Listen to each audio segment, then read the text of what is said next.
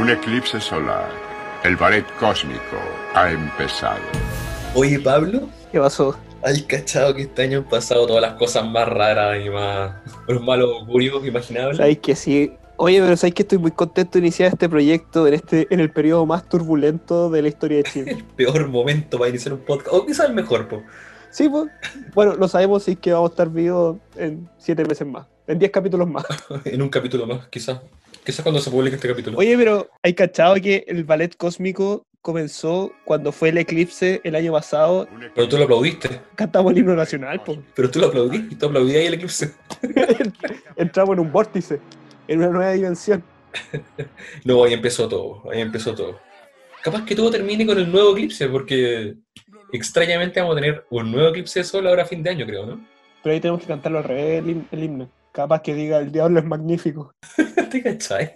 Quizás, ¿qué, qué puso Eusebio, Eusebio Lillo? Eusebio Lillo. Hoy han pasado muchas cosas muy raras. Pero yo, está en la profecía, Juan Pablo. Hay una profecía. Sí, po. Sal, Salfate, po. ¿No habías escuchado Salfate? Héroe nacional. Dijo que el coronavirus venía. Salfate hoy es como el... ¿Cómo se llama este gallo que era del de, lo, el de los terremotos? ¿Cuál? ¿El brasilero? No, pues había un científico con uno de pelo largo que siempre lo... lo... ¿El doctor Emmett Brown? Él mismo, el doctor Emmett Brown. No, no, pero hoy día Salfate está de moda. Como que le está chuntando todas las cosas que le chuntó al, al coronavirus. Oye, pero he cachado que ha pasado todo lo malo y, y eso se debe a cosas muy puntuales. Por ejemplo, a Piñera cuando asumió se le cayó la piocha. Que se le ha caído a todos los presidentes que o han muerto o, o, o se han ido exiliados o no han terminado su mandato. Le pasó a Balmaceda, a Alessandri y a Allende, según nuestro gran historiador nacional Jorge Baradit. Eximio, grande Jorge Baradit. Condecorado por la Universidad de Cambridge. Uno aprende con Jorge Baradit. También aprendí el tema este del Cristo de Mayo. Sí, por el Cristo de Mayo, que a propósito de la pandemia no lo sacaron en procesión. La gente pidió a gritos que lo sacaran. Y supone que los años en los que no lo han sacado, ha habido terremotos. El terremoto de Valdivia, no sacaron el Cristo de Mayo justo el año anterior. El terremoto del ochenta y cinco. ¿Estás seguro, Pablo? Sí, por el ochenta y cinco fue el terremoto y no lo sacaron en el ochenta y cuatro. Eso mismo. Por el terremoto del dos mil diez. ¿Te cachai ahora viene un terremoto? Es como lo único que nos falta. Bueno, con eso se, se, se congrega y termina de culminar el show. El ballet cósmico. El show de la constelación. Oye, ¿qué me ha pasado? ¿Qué otra cosa rara? ¿Qué mal augurio tenemos en carpeta? Tenemos que floreció la quila, ¿ya? Una flor mapuche que florece solo cada setenta años y floreció en marzo. Y cuando florece era lo de la guerra, ¿no? Una guerra, una gran guerra. Según la cultura mapuche, cuando florece son batallas muy grandes y crisis muy grandes. Ya, ¿qué tenemos entonces? Tenemos un terremoto. Una gran guerra, la pandemia, el estallido, la nueva constitución. La crisis social. La crisis económica.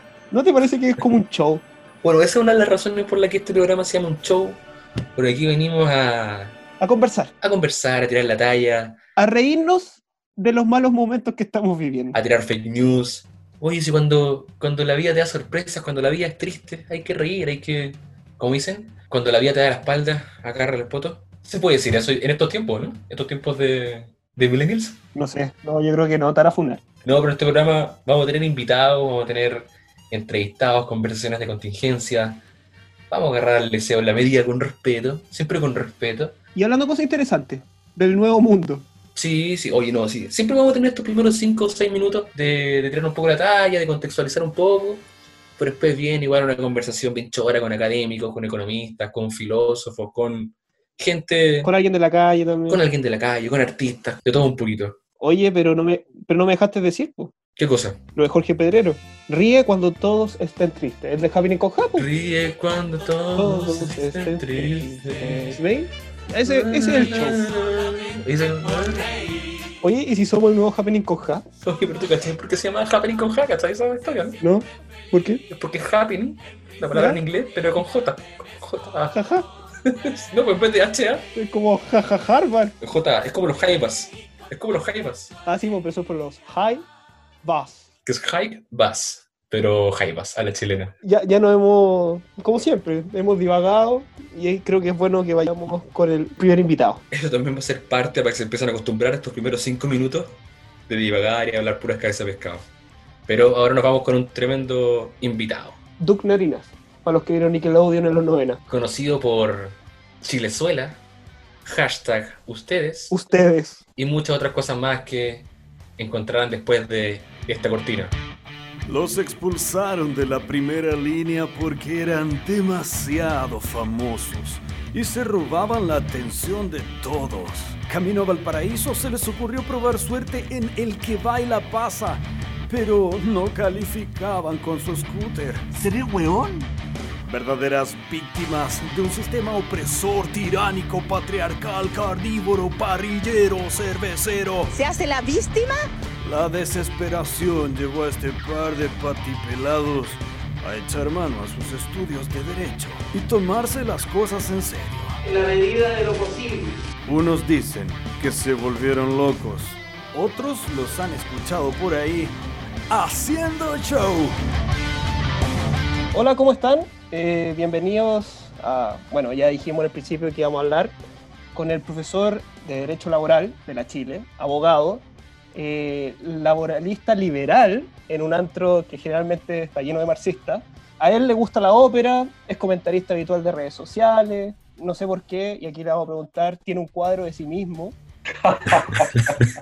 Según la Wikibella, Wikibello, eh, es igualito a Doug Narinas, para los que... han visto Nickelodeon, deben saber quién es Doug Narinas. Es, po- es postmodernista y aquí un argumento, o sea, un, un dato freak, eh, fue profesor de Winter, Gonzalo Winter, y sus palabras clásicas son país dorates y a la realidad es invencible. Y la derecha loca, la derecha loca. ¿Cómo estás, Claudio? Hola, hola, ¿qué tal? Eh, Pablo y Juan Pablo, ¿no? Sí, pa- Pablo y Juan Pablo. R- rimamos, ¿eh? Es como con, es como con eco, es mi nombre con eco. Pablo es mi eco. No, no, no te subáis por el cerro. ¿Cómo está, profesor? Muy bien, pues, vivo, que ya es bastante, ¿no? Eso es importante. En dos patas. Oye, Claudio, eh, ¿cómo es ser laboralista liberal en, en el mundo de, del derecho laboral? Y no solo liberal, sino bien liberal. Sí, yo, yo prefiero definirme como laboralista abolicionista, ¿no? Abolicionista. Perdón, es que aquí tenemos también en Wikibello una descripción quizás mejor. Dice, tiene una visión del derecho del trabajo pre-revolución industrial. ¿Cómo eso? Bueno, bueno, lo, lo que ocurre es que, mira, eh, estaba leyendo hace poco, esto va a parecer muy cursi, a Heidegger, ¿no? Y él decía que lo que caracteriza a la ciencia, al conocimiento científico, es la revisión de los fundamentos de la ciencia, ¿no? La, la revisión crítica, la crítica a los fundamentos de la, de la disciplina, ¿no? Y entonces lo que pasa es que el derecho del trabajo se ha transformado en una suerte de inercia eh, ideológica. En Chile es un partido político el derecho del trabajo, y un, un partido político de izquierda, ¿no? Entonces, la verdad es que a mí me parece que eh, hay que, y esa ha sido mi, digamos, la forma en que yo he enfocado la, la disciplina, ponerse en una posición más científica y crítica y revisionista incluso de los tópicos, de los tópicos habituales, ¿no? Me llama la atención porque ustedes la, en la Chile han formado casi como una, una islita. Uno no se esperaría que en la Universidad de Chile, la Facultad de Derecho de la Chile, en general los profesores no son muy, muy del mainstream laboralista. A un profesor lo dieron vuelta. ¿Cómo lo dieron vuelta? Ah, sí, po. Que, que era de la triada, del triunvirato del mal, y ahora es... ¿Club empleador? Bueno, yo no, no menciono a mis colegas por redes sociales, ¿eh? Así que... No, yo, yo creo que la gente sabe. No me van a tirar la lengua, pero sí, el departamento, el departamento de Derecho del Trabajo, algunos, algunos, gente malintencionada, por supuesto, lo llama Departamento de Derecha del Trabajo, ¿no?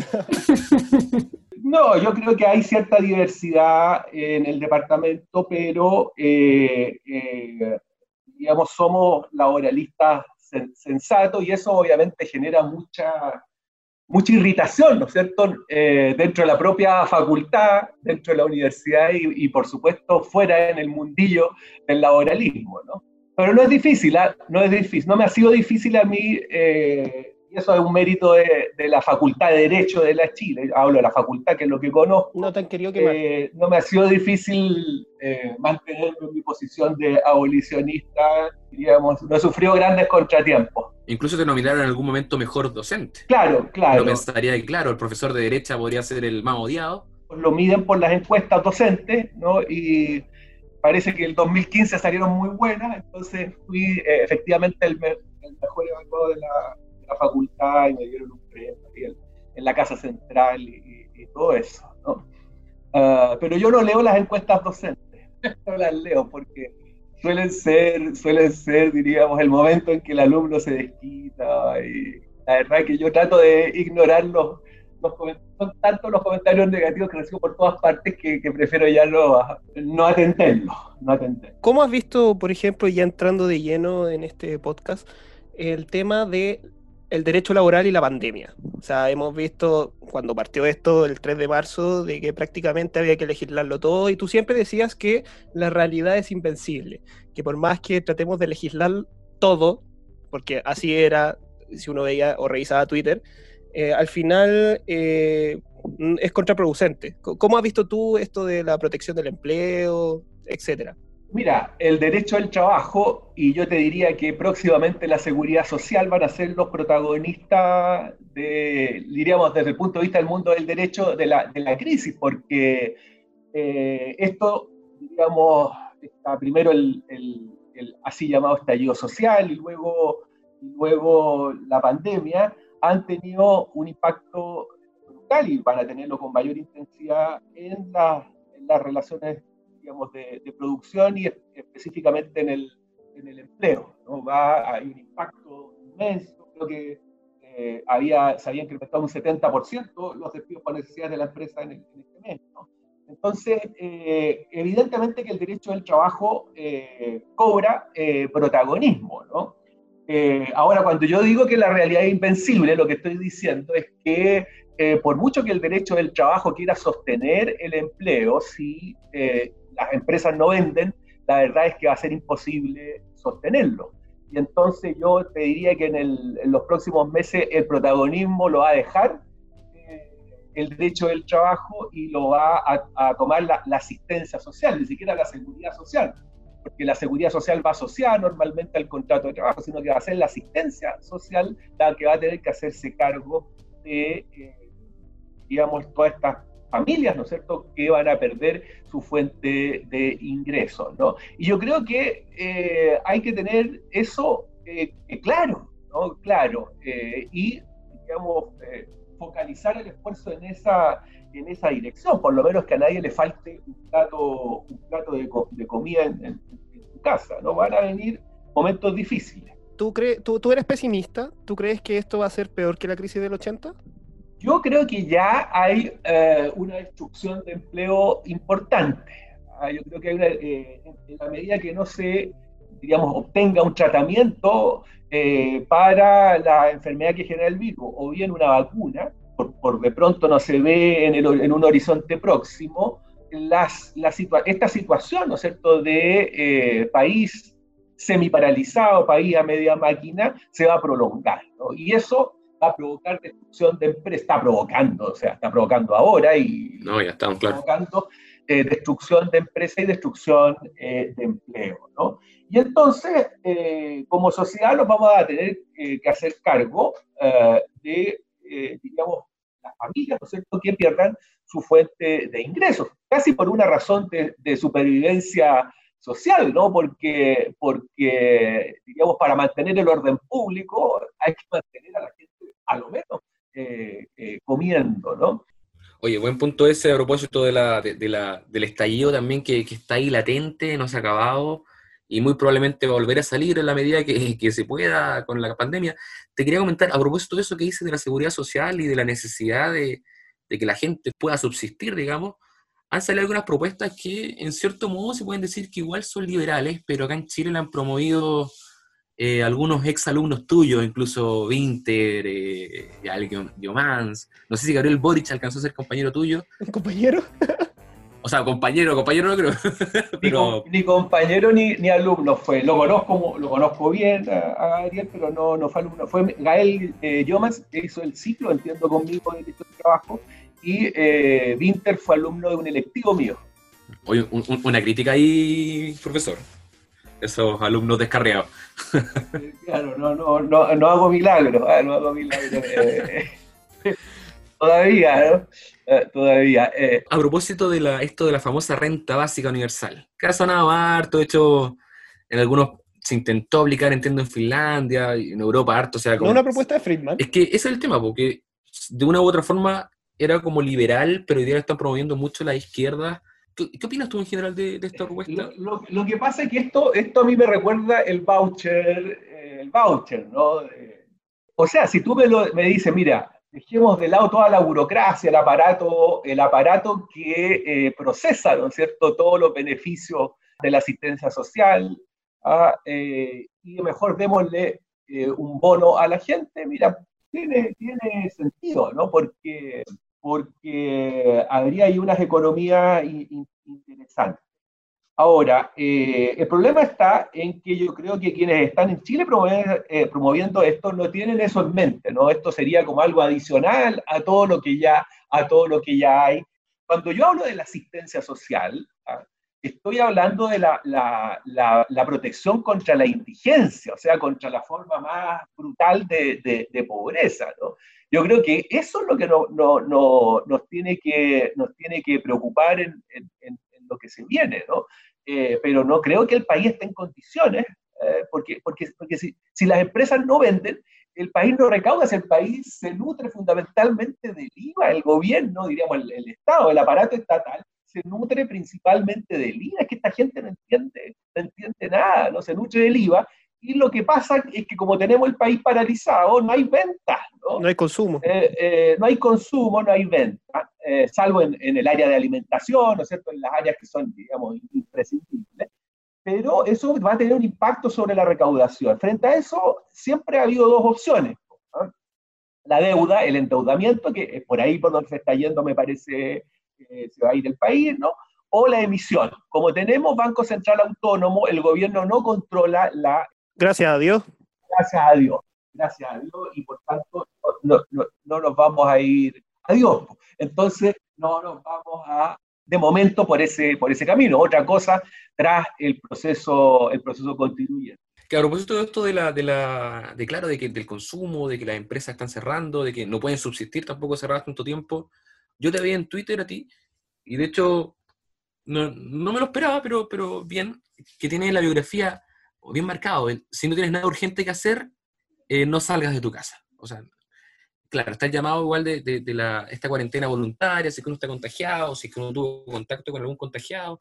Pero ¿tú qué opinas de, de, de ya empezar a asumir, como decía Pablo un poco al principio, de la dura realidad de que esto quizás nos va a acompañar no meses, y quizás, quizás hasta el próximo año, y no podemos estar en cuarentena ni voluntaria ni forzada por tanto tiempo? De, debe ser mis mi, mi, mi, mi genes trogloditas, pero la verdad que llevo dos meses yo aquí encerrado en Talca, y me he sentido bastante feliz y como ah, en, mi, en mi caverna, ¿no? Evidentemente, evidentemente que esta es una recomendación para quien pueda hacerlo. Nosotros, al menos, yo que ejerzo la docencia en la Universidad de Chile, pero además eh, tengo una oficina donde ejerzo además la, la profesión, ¿no? He podido eh, adaptarme a eh, esta vida eh, eh, de claustro, ¿ah? Y por tanto la verdad es que no tengo ninguna buena razón para eh, asomarme, ¿no? Pero tendremos que en algún momento empezar a atrevernos a, sa a salir a tomar el cafecito. Eh, lo que pasa es que mientras haya el riesgo de contraer una enfermedad que te puede matar, o sea, hay que tener dos dedos, dos dedos de frente, dos dedos de frente, ¿no? Eh, evi eh, evidentemente que eh, evidentemente que esto hay que, digamos, esas recomendaciones para quien lo pueda hacer. Eh, no todas las soluciones son para todos, ah, lamentablemente, el punto es así, ¿no? Eh, eh, pero para quien pueda hacer, ¿no? La gente jubilada, o sea, mis papás que son jubilados, ¿qué, qué tienen que ir a andar haciendo en la calle? No, no, no tiene sentido, pueden satisfacer todas sus necesidades desde, desde su casa, al menos a, a, a, hasta que esto... hasta que esto desaparezca. Y si hay que estar así dos años, bueno, eh, habrá que estar así, ¿no? Oye, la, la, el, el mundo vivió guerras mundiales que duraron cinco años. Europa, eh, Europa vivió dos guerras mundiales que duraron cada una aproximadamente cuatro o cinco, cinco años, ¿no? Y de ahí salió desde, desde, lo, desde, lo, desde los escombros, ¿no? Eh, eh, ahora, eso va a tener un impacto en las condiciones de vida, indudable que lo va a tener. A eso me refiero con la realidad. O sea, con esto, con esto termino la, la, esta respuesta. Lo que tienen que entender, sobre todo la gente joven, estas para nada, ¿no? Todo tiene su costo de, de oportunidad, ¿no? Toda solución tiene, digamos, sus costos, sus costos alternativos, ¿no? No hay soluciones perfectas, eso se lo tienen que sacar de la cabeza, ¿no? De una vez por todas, ¿no? Eh, yo pongo un, un parche aquí, pero probablemente tengo que vestir un santo allá. Es la, la, la vida es así, pues el mundo es imperfecto. Los seres humanos somos imperfectos. Las soluciones son imperfectas. Y en, y en ese sentido, eh, ¿qué opinas de estos? Me, el, el concepto lo escuché hace poco, vendedores de sentido o vendedores de humo que dicen que el actual sistema económico no funciona, al menos en esta pandemia. No, lo, lo, lo, pero si estamos, estamos enfrentándola desde este sistema, yo no sé qué otro sistema podría eh, enfrentarla eh, con transparencia al menos, ¿no? Con, con transparencia, es decir, eh, sabiendo lo que pasa, sino por los canales oficiales, por canales extraoficiales, con control democrático de las autoridades eh, y con un aparato productivo que, eh, con lo golpeado que está, sigue al menos satisfaciendo las necesidades elementales de la, de la población, ¿no? Son cosas locas, ¿no? Gente que se sube por el chorro, eh, a, a, por el chorro como la, la Bachelet que salió ahora hace poco diciendo que el, que, el, que el sistema no da el ancho. Eh, paso, paso. Gracias. O los mismos, los mismos conservadores. Los conservadores también se suben por el chorro y lo, lo predijimos. Hay un montón de gente que se sube por el chorro y dice, aprovecha de decir que esto es el, el fin, ¿no es cierto?, de la sociedad capitalista. Oye, yo le ruego a Dios que no sea, que no sea el fin, porque si es el fin, queremos, lo que va a pasar es que vamos a volver a una especie de edad media, ¿ah?, de, de miseria y, y enfermedad, ¿no? Entonces, no, no, no haría mucho caso a esos vaticinios, vaticinios diríamos, que aprovechan la, la, el miedo, ¿no es cierto?, el, la, lo alterado que está la gente y la obnubilidad que está la gente con la... Pero ¿tú crees que deberíamos, en ese sentido, repensar quizás, eh, no sé si el sistema económico, pero por lo menos los fundamentos que sustentan ese sistema, o quizás, no sé, ver otros mecanismos? De hecho, el mismo Macron dijo que había que ensalzar, creo que... El gran referente liberal de Europa. El gran referente liberal dijo que había que ensalzar la, la salud como un derecho social. Y cerrar Europa por muchos años también. A ver, es evidente que eh, tiene que haber uh, un sistema... un sistema de seguridad social. O sea, hasta el propio Hayek, eh, de alguna manera, en los fundamentos de la libertad, eh, defiende la idea de una, al menos una asistencia social. O sea, por, y Hayek lo dice, lo explica brillantemente, dice, por razón de la propia supervivencia de la sociedad, no podemos permitir que la gente caiga en la miseria, en el abandono, ¿no es cierto?, en la, en la ruina, en la ruina absoluta, ¿no? Eh, la sociedad tiene que hacer un sacrificio redistributivo para que haya, eh, diríamos, acceso a, a, a prestaciones de salud, ojalá, diríamos, eficaces, ¿no? Y, y que a nadie le falte, diríamos, cobijo y un plato, y un plato de comida. Hasta ahí a mí me parece, me parece sensato. Evidentemente que en situaciones de catástrofe, como una guerra, como una pandemia, eh, es necesario, incluso sin conocer las soluciones concretas, que haya autoridad, que haya autoridad y se tomen decisiones, que, que se evite el sálvese quien pueda y la locura, la locura y la, la estampida, ¿no es cierto?, eh, de la gente enloquecida, ¿no? Eso es de sentido común. Lo que tenemos que cuidar nosotros los liberales es que estas, eh, estas soluciones extraordinarias, ¿no es cierto?, que demandan eh, esta situación extraordinaria por la que vivimos, no sirva para que los estatistas, los conservadores se suban por el chorro y pretendan construir después la normalidad sobre la base de soluciones excepcionales. Yo creo que por ahí tiene que estar nuestro, nuestro cuidado, nuestra atención, ¿no? De, de decir, bueno, hoy tenemos que enfrentar esto y evitar que la gente salga en estampilla, ¿no es cierto?, a, a, a cometer locura, y eso supone reforzar la autoridad pública, eh, reforzar el orden público. Una pega muy, muy, muy dura, muy dura porque es muy fácil, creo yo, el, eh, claro, nosotros podemos defender todas estas medidas de repente más redistributivas de lo normal, de manera excepcional, pero, pero pucha, lo excepcional... Termina siendo la regla general. Termina siendo la regla, si es que, si es que los dejamos arrancarse por los tarros, y sobre todo porque viene también un proceso constituyente, como comentaba al principio, tenemos un estallido, o como le queramos decir, lo que pasó en octubre, que está ahí latente, y tenemos también un plebiscito a la vuelta de la esquina, y tenemos el cambio constitucional a la vuelta de la esquina, o sea... Y en situación excepcional. Y en situación excepcional, hay que tener mucho cuidado que no se aproveche, como dices tú, porque las constituciones en general, en general el derecho se construye a partir de un contexto histórico.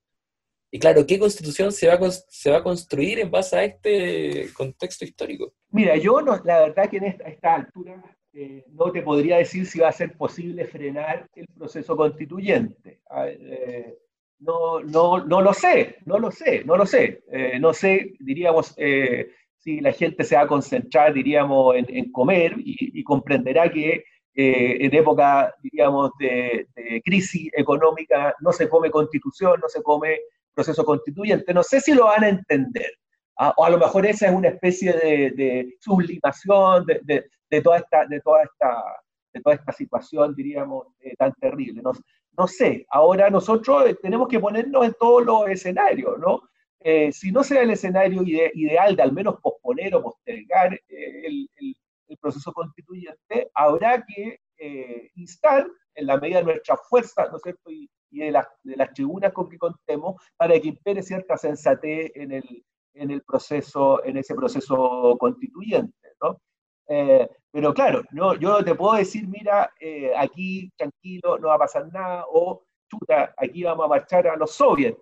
La verdad que ya este país a mí me impide hacer cualquier vaticinio. O sea, después del dieciocho de octubre, eh, ya no sé yo dónde vivo y qué va a pasar, qué va a pasar con este país. Por eso me embosqué. Me embosqué. Y vivías ahí mismo, ¿no? Vivías como en pleno zona no, cero, ¿no? Claro, yo vivo en, en Merced con, con Las Tarrias, ¿eh? Enfrente al Parque Forestal, eh, y, y, y, bueno, la fiesta, todos los días fiesta, y, y, y, los, y especialmente el viernes, ¿no es cierto? Ya la fiesta era con, con, con humos, humos tóxicos y, y, y todo eso, ¿no? ¿Y no te sumaste, Claudio? Eh, obviamente, que, obviamente que no, eh, eh, yo me iba al Hotel Singular, que tenía un rooftop bar uh, uh, arriba, y de ahí miraba lo que, lo que pasaba, ¿no? Miraba la barbarie. Tomando champán, pero eh, la verdad es que, la verdad es que eh, yo no sé qué va a pasar con este país. No, no, la verdad es que ya después del dieciocho de octubre eh, puede pasar cualquier, cualquier cosa. Puede pasar cualquier, la, en el mundo puede pasar cualquier cosa, ¿no? Sí, eh, eso es lo... Nosotros nos acostumbramos a, a treinta años de paz y de, y de, y de felicidad, ¿no? Yo dije cuando, eh, cuando se plantó, cuando surgió el estallido, que íbamos a recordar esos treinta años como los treinta gloriosos. Ahora me reafirmo todavía más, fueron treinta años, digamos, in, in, impensados, ¿no? Eh, nuestros abuelos, los míos por lo menos, los, no sé, los bisabuelos de ustedes, ¿no?, estaban acostumbrados a vivir en crisis permanente, ¿no?, en países con crisis permanente, guerras mundiales, crisis económica, caídas de gobierno, etcétera. Nosotros eh, no, como no, no conocimos nada de eso, y por eso estamos hoy de, desconcertados. Yo creo que volvimos, la, la, el mundo volvió a lo que es su, ha sido la tónica de, eh, de su historia. De hecho, en ese sentido, Claudio, eh, al menos yo creo, y esto es como una reflexión, yo no sé si en mi generación al menos, y la de Juan Pablo, que tenemos veinticinco, veintiséis años, que, claro, si bien es cierto, vivimos la crisis subprime, pero tampoco fue que pegara tanto en Chile, eh, no sabemos de esto, no sabemos de miseria, no sabemos de pobreza, eh, no vivimos la crisis del ochenta y dos claramente, y no sé si vamos a estar a la altura de empujar a este país.